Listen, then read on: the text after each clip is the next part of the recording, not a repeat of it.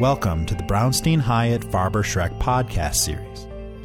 A power shift in the House has completely transformed the nature of congressional oversight. While Congress's relationship with the president has dominated headlines, deliberate and methodical oversight is having a real impact on private companies. Mark Begich moderates a discussion with Brownstein's Congressional Oversight and Investigations team, providing an overview of the current landscape and advising on best practices for businesses, corporations, and individuals facing a potential investigation.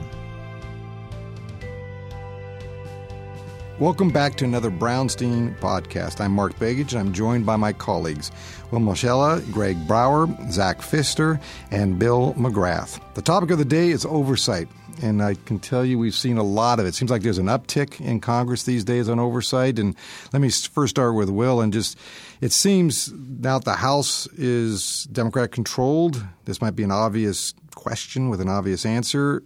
Has there been more oversight? Absolutely. It's been an uptick, tick, tick, um, and it keeps going up. I think there was a little bit of, you know, everybody predicted more oversight, particularly of the administration, but I think uh, the Democratic majority has their uh, sea legs. Um, it takes a little while to um, uh, get the transition right, and they seem to be moving full steam ahead on multiple fronts, and the administration isn't isn't one of them. So a number of our clients are are watching carefully what uh, congressional oversight is next. Let, let, me ask you, Zach. It seems like the House, it's almost like 50-50 or more on oversight than ever before. I know when I served, oversight was like rare, and only when someone did something really bad, then you had some hearing. It seems like now it's almost like common practice, and it's become part of the the larger picture of discussion when you got the president's issues around tax, Mueller, and all that. But then there's other oversight that's occurring. I mean, I think if you if you look at it on two tracks, you you have the oversight of of the administration, which you know, which is common um, in any congressional setup. In, in, the Obama administration, the Republicans, I think, uh, were pretty regular about their respective oversights of federal agencies and, and various aspects of the administrative process. Uh, what I think, you know, the uptick that Will's referring to uh, is that you're seeing not just the House Oversight Committee more active than ever. You're seeing uh, oversight subcommittees and all these respective committees of jurisdiction. So, Energy and Commerce or Ways and Means, House Financial Services, those oversight subcommittees are incredibly active this Congress. Uh, th- to your point, they are running a parallel with every legislative effort. So uh, we take the issue of something like drug pricing. You see a corresponding oversight parallel there, where uh, Senate, you know, Senate Finance might be bringing in um, the CEOs, but some of these oversight subcommittees on the House side are bringing in the heads of IP or the heads of the pharmaceutical divisions uh, to inform them on you know the decisions that they want to make in this legislative process. Which, as there's legislation moving. As there's legislation moving, or and, and not necessarily even moving yet, but being crafted. Right. Because to Will's point about you know the Democrats having their sea legs, you know they they've been out of power for for eight years, and so I, I feel like there is a there's a lot of pent up um, ideas, energy. Uh, and folks, you know, seemingly wanting to make up for lost time, and in a, a setup here where you have a, a divided government and a, and a uniquely divided government in that respect, in my opinion, um, you know, you have a, arguably a more progressive House than than the last time they were in charge. Um, you have a you know you still have a Republican Senate, and then you have a unique Republican administration. Let's just say that in terms of uh, ideologies uh, and whatnot. And so you're you're finding strange bedfellows on issues of common ground in a very tense political environment, nonetheless. Um, so I so I think to your point about that increased oversight in those respects, that's why you're seeing that parallel kind of accompany these respective uh, legislative tracks. Let me ask you this, and let me ask uh, Bill this question because I know you work in energy and environment, and we have clients. You know, Brownstein has a lot of clients that deal with issues, obviously, in front of Congress, and it seems like that has gotten, especially from the administration side, a, on the House side, uh, a strong uptick. It seems that way to me, but no, I think that's right. I think that what you see, and when I was back on the House Oversight Committee, uh, we would spend a lot of time going after government when they were issuing rules, mm-hmm. um, because obviously government like smaller, permits permit, and those kinds of things. Yeah, when regulation. They, anything like any regulation would come out, trying to influence the way that would come. I think that, that with Democrats in charge, there's more interest in going after some of the private companies. So when a company is getting close to a permit being issued, they might do some strategic oversight to that company at that time frame to try to change the the trajectory of the or make or lengthen the permitting process process. And so that's something we've seen quite a bit uh, recently. Greg, I, I, you know, we we deal with a lot of folks at industries here. You know, people come in and, and anytime you hear the word oversight, people get nervous. Sometimes for good reason, sometimes not. You know, sometimes they're just overzealous. Do you think there's been a merging of what what I would call traditional oversight job, but then the politics of grabbing, you know, it seems like there's always noise out there in the headlines. G- give me your sense of how that's going and how that's affecting the ability for people to get business done in Washington because of these oversights or potential oversights, or when people get what I call the letter. You know, they, they get this nice little letter, it's very nicely formatted, and then it's like 700 questions. What is that doing to this legislative process that we're in? And, and is it, you know, I guess some oversight is good, some is just politics, but what's the balance do you think right now is happening out there? Yeah, that's a great question. I, you know, of course, oversight, congressional oversight, has always been political. Uh, it, it's inherently uh, political as part of uh, Congress's mission to oversee the executive branch and companies, uh, private sector entities that are uh, regulated by uh, by the government and affected by legislation. But I think increasingly it has become more political lately. I think in part it's because with the divided government that Zach described, we have a very progressive uh, Democrat um, led House that uh, feels uh, that its legislative role is largely stymied by the Republican Senate. And so, to some extent, the only game in town is to do aggressive oversight. That's where they can really, really flex their muscles, and mm-hmm. so they're doing so. But like everything else in Washington, yes, oversight has become uh, more political uh, the the arguably most important oversight that's done on a day to day basis uh, is done by the agency and department OIGs, and that's very important. And that, of course, is is in large part managed by Congress mm-hmm. and directed by Congress. But that's the boring stuff. You know, that's the program reviews, and it's all very important.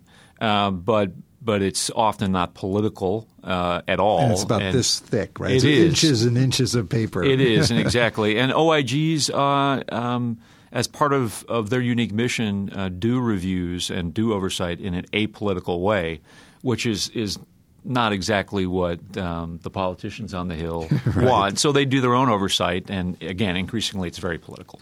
What do you think? And I guess Will or anyone can talk about this. You know, you see more now in the news um, from this current administration that they're not accepting some of the subpoenas. They're they're I don't want to say rejecting them because I'm not sure that's the right term, but they're just ignoring them, I guess. Is that a danger? It doesn't matter if it's Democrat or Republican in, in control. Is that a is it a warning that you know what happens if there's a different president, a different Congress? That is it now the course that hey, who cares what the subpoenas say, or what what does this mean? Sure. Look, when I was uh, at the Justice Department, um, we certainly opposed certain oversight and we uh, pushed back on certain investigative demands. I think uh, the jury is still out in this sense. Uh, a, a, number of requests to the Justice Department, for example, really came, uh, they were extraordinarily broad.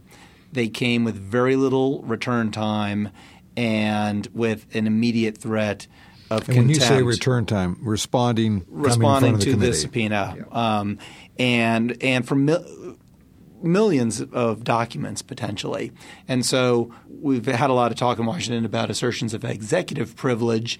Technically, it's uh, what was asserted was a protective claim of privilege because there's no way the department was able to go through all the do- those documents. I think you've seen recently uh, a an agreement with the House Intel Committee um, over documents relating to uh, the special counsel's investigation. Looks like there is a deal of sorts with the House Judiciary Committee. You know, those things can fall apart over time, but you know, the protective claim wasn't going to last forever, and uh, it's part of the accommodation process.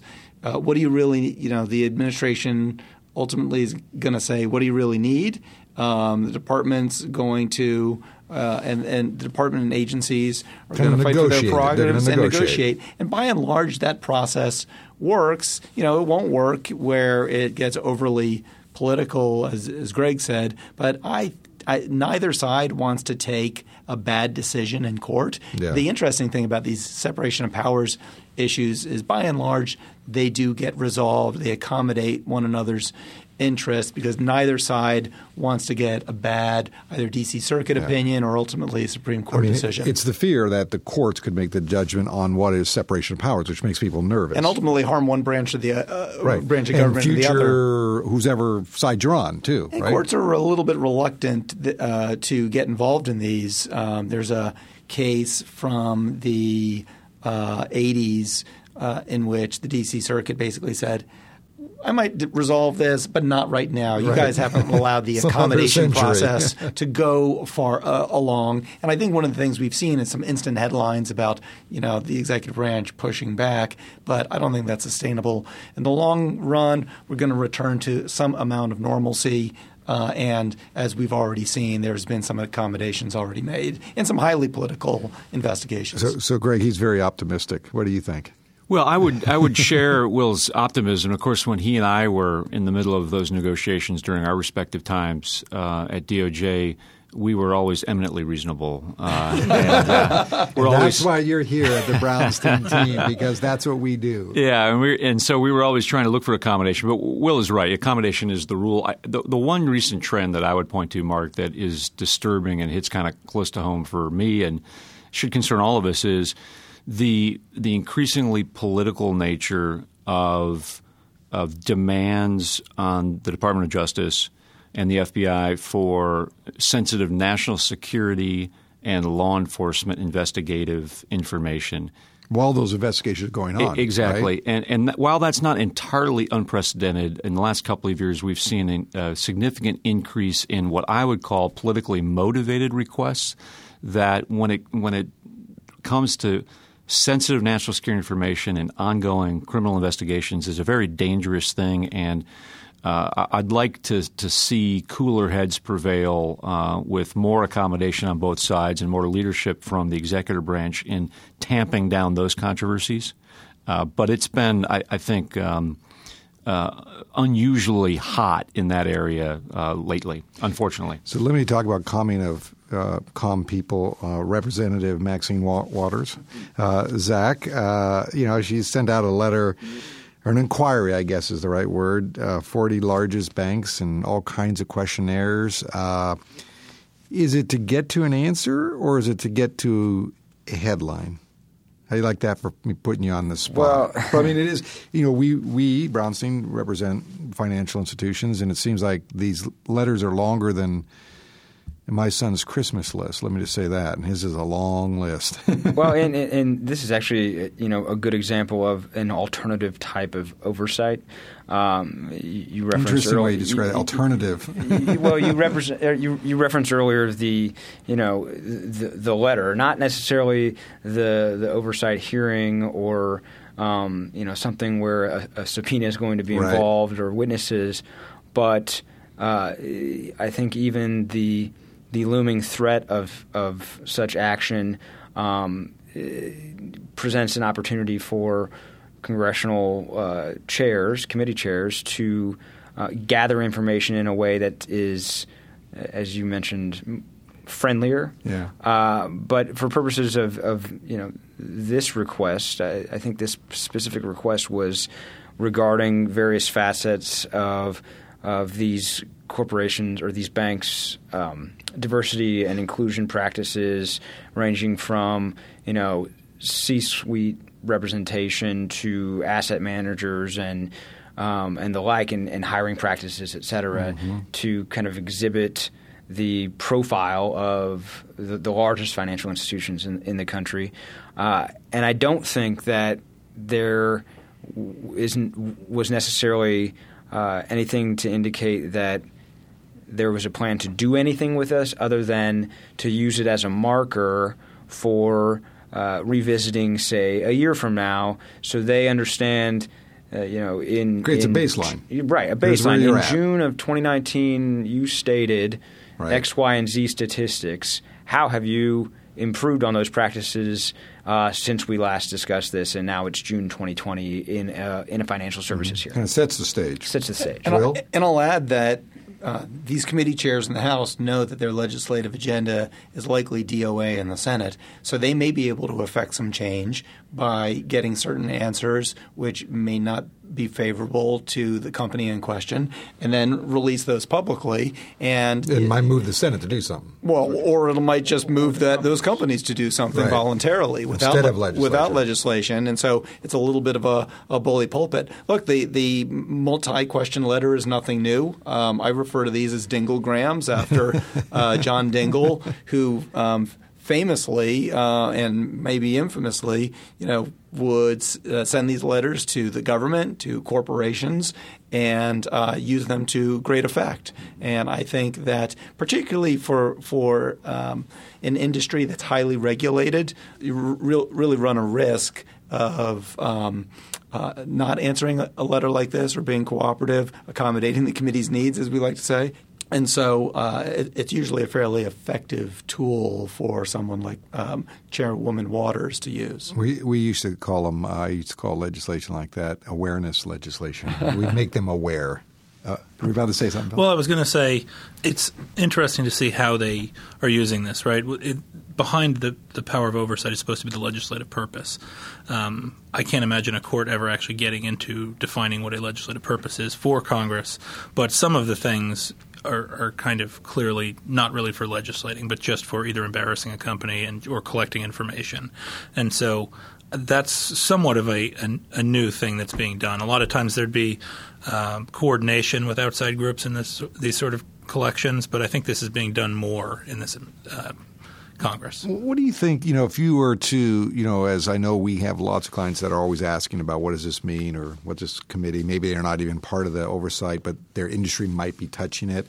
Here we're about to move into pretty aggressively, probably in the next 30, 60 days, more than we think, uh, the presidential race knowing the legislative agenda of Congress will be really, really slow compared to what it is now, which is slow in itself, because people will be looking at the presidential. Do you think these uh, there'll be even a more of a ratchet up on these oversights. In other words, will the House Democrats use it as a tool to assist their candidate on the other side, the Senate, getting you know Republican controlled, using their oversight for control, or at least highlighting things that may be beneficial to their candidate? I mean, is this a new? Could this be a new part of the equation? Yeah, it's obviously you're trying to move the agenda through. I mean, the top priorities are healthcare, is trying to keep that on the mm-hmm. on the front burner, drug pricing. So ways you can use oversight to push a overall messaging agenda um, is something that is being done, and obviously they're trying to keep that away from impeachment right now, right. and focus on these sort of legislative efforts. So I think that's something you'll continue impeachment to see. Impeachment is like the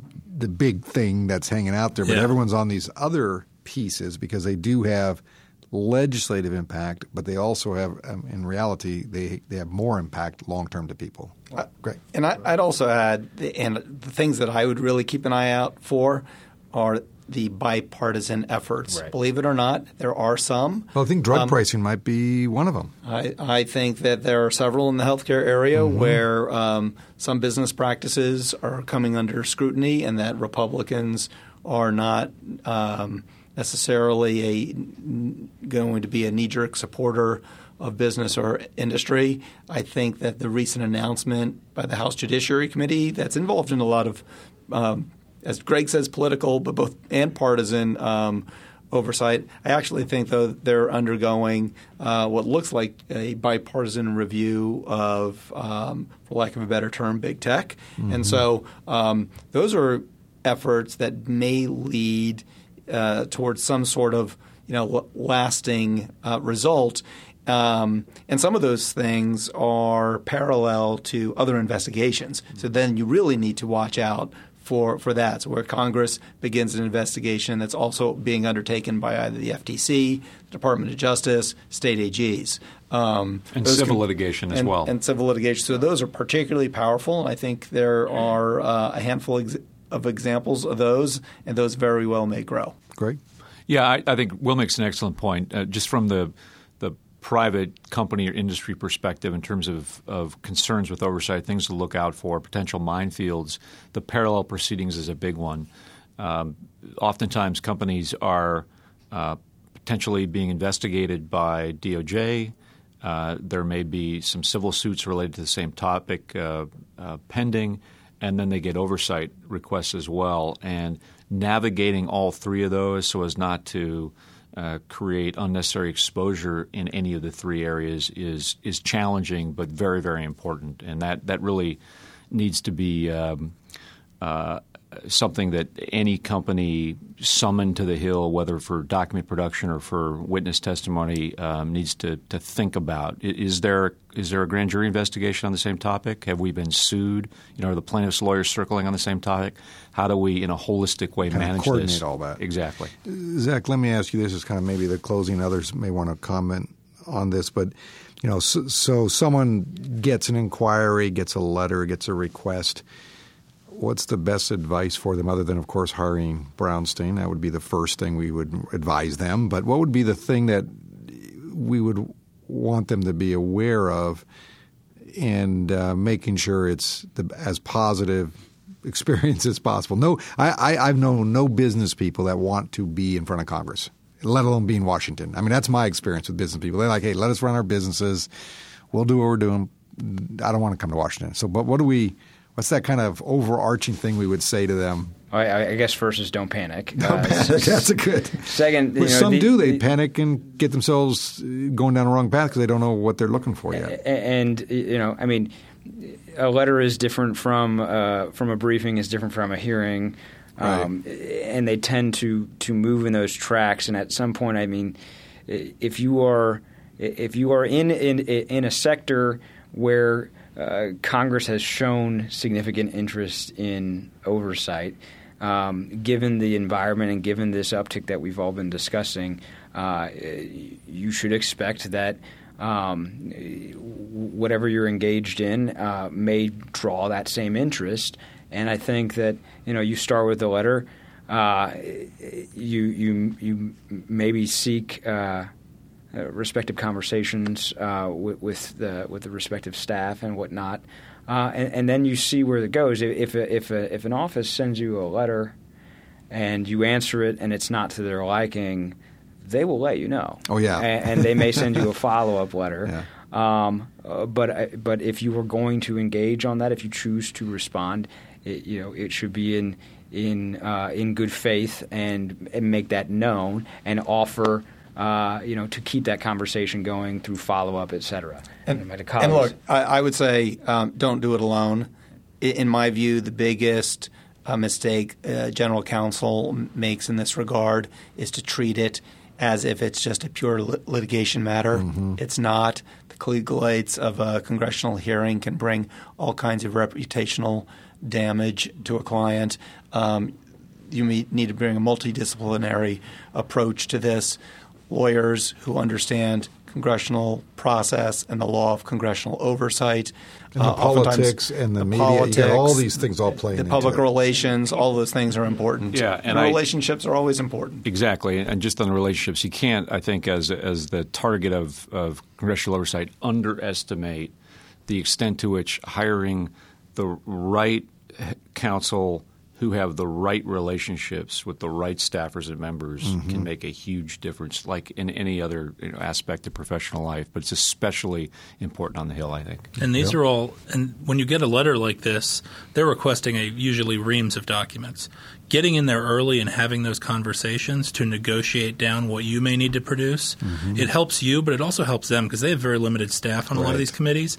And if they can get to a smaller batch of documents that they have to review, it can it can help you in your review costs and what you need to produce, and mm-hmm. also help them into getting to what they need. So, so an oversight, it's be calm, don't panic. Uh, make sure you have the right broad sweep of folks, so it's not just a quote legal issue. There's multiple, especially from Congress, multiple facets to it to understand.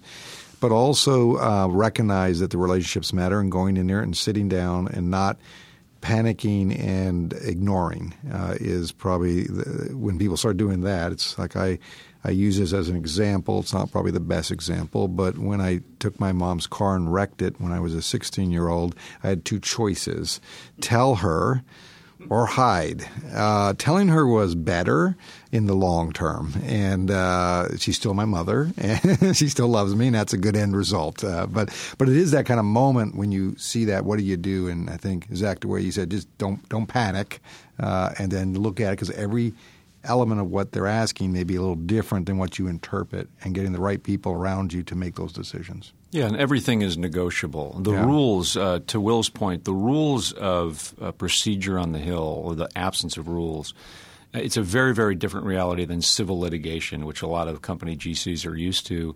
And then I would just offer the, the observation that generally – congressional oversight investigations are not like fine wine. They do not get better with age. so, to Zach's point, I think it's important. They turn to vinegar quick. Exactly. You've got to engage early and try to make it a win win. Give the committee what it needs yeah. while minimizing the cost and exposure for the client and get out. Excellent. Thank you guys very much again, Greg, Bill, Will, Zach. Thank you very much for being part of this today. And uh, this is again a continued series of Brownstein podcasts on issues happening in Washington D.C. and what our team can do. Thank you all. Thank you. Thank you.